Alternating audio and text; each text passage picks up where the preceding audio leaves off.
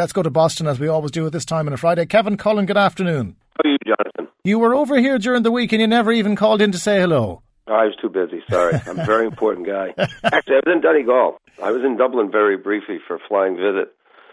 Although I did get by uh, John J. Mulligan's on Poolbeg Street and say, see, see my old friend Noel behind the bar. Do you remember it at least? Visit. Oh yeah, God Almighty. What were you doing but in Letterkenny? was lovely. What were you doing I, in I Letterkenny? that I haven't been in Letterkenny for about eight years, and it re- what struck me more than anything because we think about the Northwest being this and that. It, it just it had a prosperous look to it, and uh, everybody was in good form. Of course, I brought the weather with me. It was sunny up there, and and I always say all of Ireland, but particularly Donegal, is a different place in the sunshine. It's just it's Technicolor, and uh, but it was good. It was a good event. We did this. Uh, it was an event about the diaspora changing face, and I got to hang out with uh, Michael Patrick MacDonald, who's an old buddy from Southie, and it was. I guess it was a gathering because there were a bunch of Yanks there. well, I suppose it is a gathering. You know, we hope you uh, spent a few bob while you were here. Isn't that the whole point Oh, of the I exercise? Put, Um, put it this way: when I left the cottage, they didn't give me a bill. They handed me a rent, a rent. I had to pay rent. Kevin, tell us about the Whitey Bulger trial. You were telling us last week that he had kindly put you on the witness list for the Hmm. defence. Have you found out any more as to why?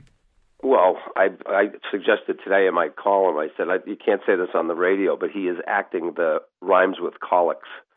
Uh, he just this is just a, a vindictive ploy to keep me and, and other people he doesn't like out of the courtroom. And so we had our lawyers went in there the other day to argue our First Amendment rights. Um, and you know, it, it is a delicate balance, Jonathan. I don't mean to be too flip about this. He has a right to a fair trial. Um, but the idea that I would somehow, by keeping me out of the courtroom, that gets him a fairer trial, I just think that's nonsense. You can certainly make an argument. Although I read the I read the the Whitey's lawyer's brief, and I, I, I was struck by how little legal precedent they have in trying to keep us out of the courtroom. Uh, and as our lawyers argued, this is a First Amendment right. Myself and Shelley Murphy, we make our living doing this. And the idea that we can be kept out of the courtroom by somebody who is charged with 19 murders is a bit unsettling.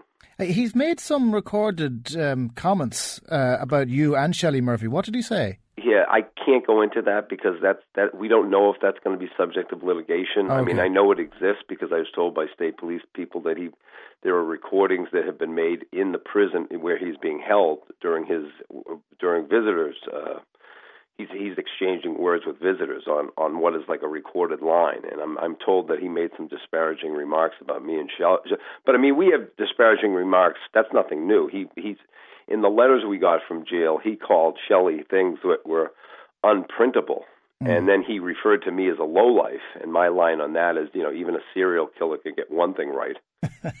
Well, look, we'll um, we'll come back to that in the weeks ahead as that trial comes closer. But one Irish person very much in the news in the states this week was Samantha Power, who has just been appointed by President Obama as U.S. ambassador to the United Nations.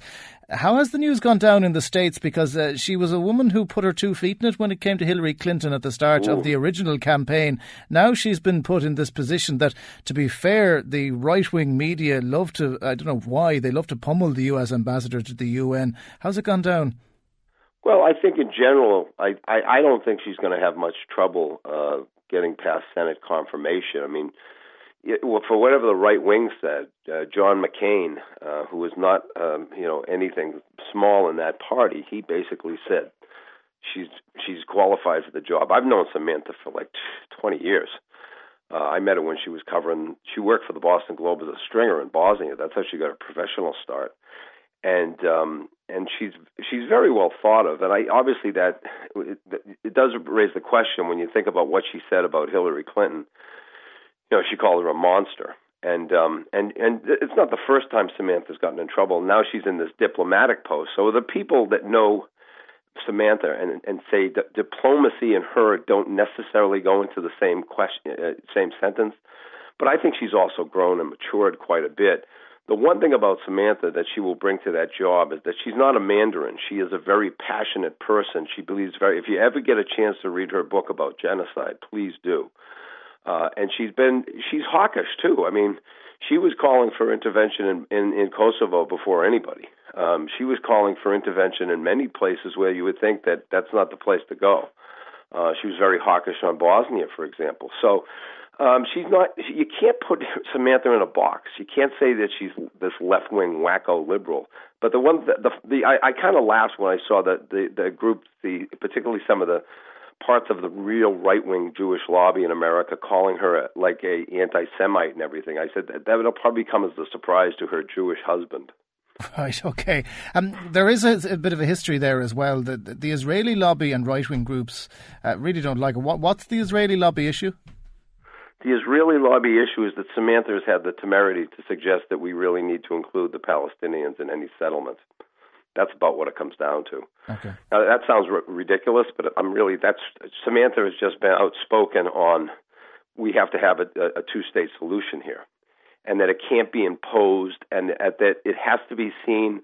And I think if you look at Northern Ireland, that's the same way. I mean, George Mitchell was able to walk over there and convince everybody, Unionists, Republican, Nationalists, Loyalists, that everybody had a fair shot at this, that nobody, that there was a parity of esteem. And I think that's what Samantha, and not just Samantha, but the Obama administration in general, and frankly, the Bush administration, they really were.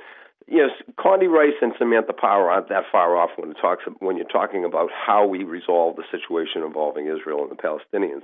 It's very mainstream American political thought the people that are not in the mainstream are the lunatics on the right who are, who are going after Samantha and, and calling her names, and mm. they're people that don't even know her. Yeah. I mean, like I said, that you could call somebody an anti-Semite and then just blithely ignore the fact that she's married to a Jewish person is, is ludicrous. Kevin, we'll have to leave it there. The sunshine is disappearing here after the weekend. We'll have to bring you back over if you were the reason why it came in the first place. Kevin Cullen of the Boston Globe. We'll talk to you next week, Kevin. Good man, John.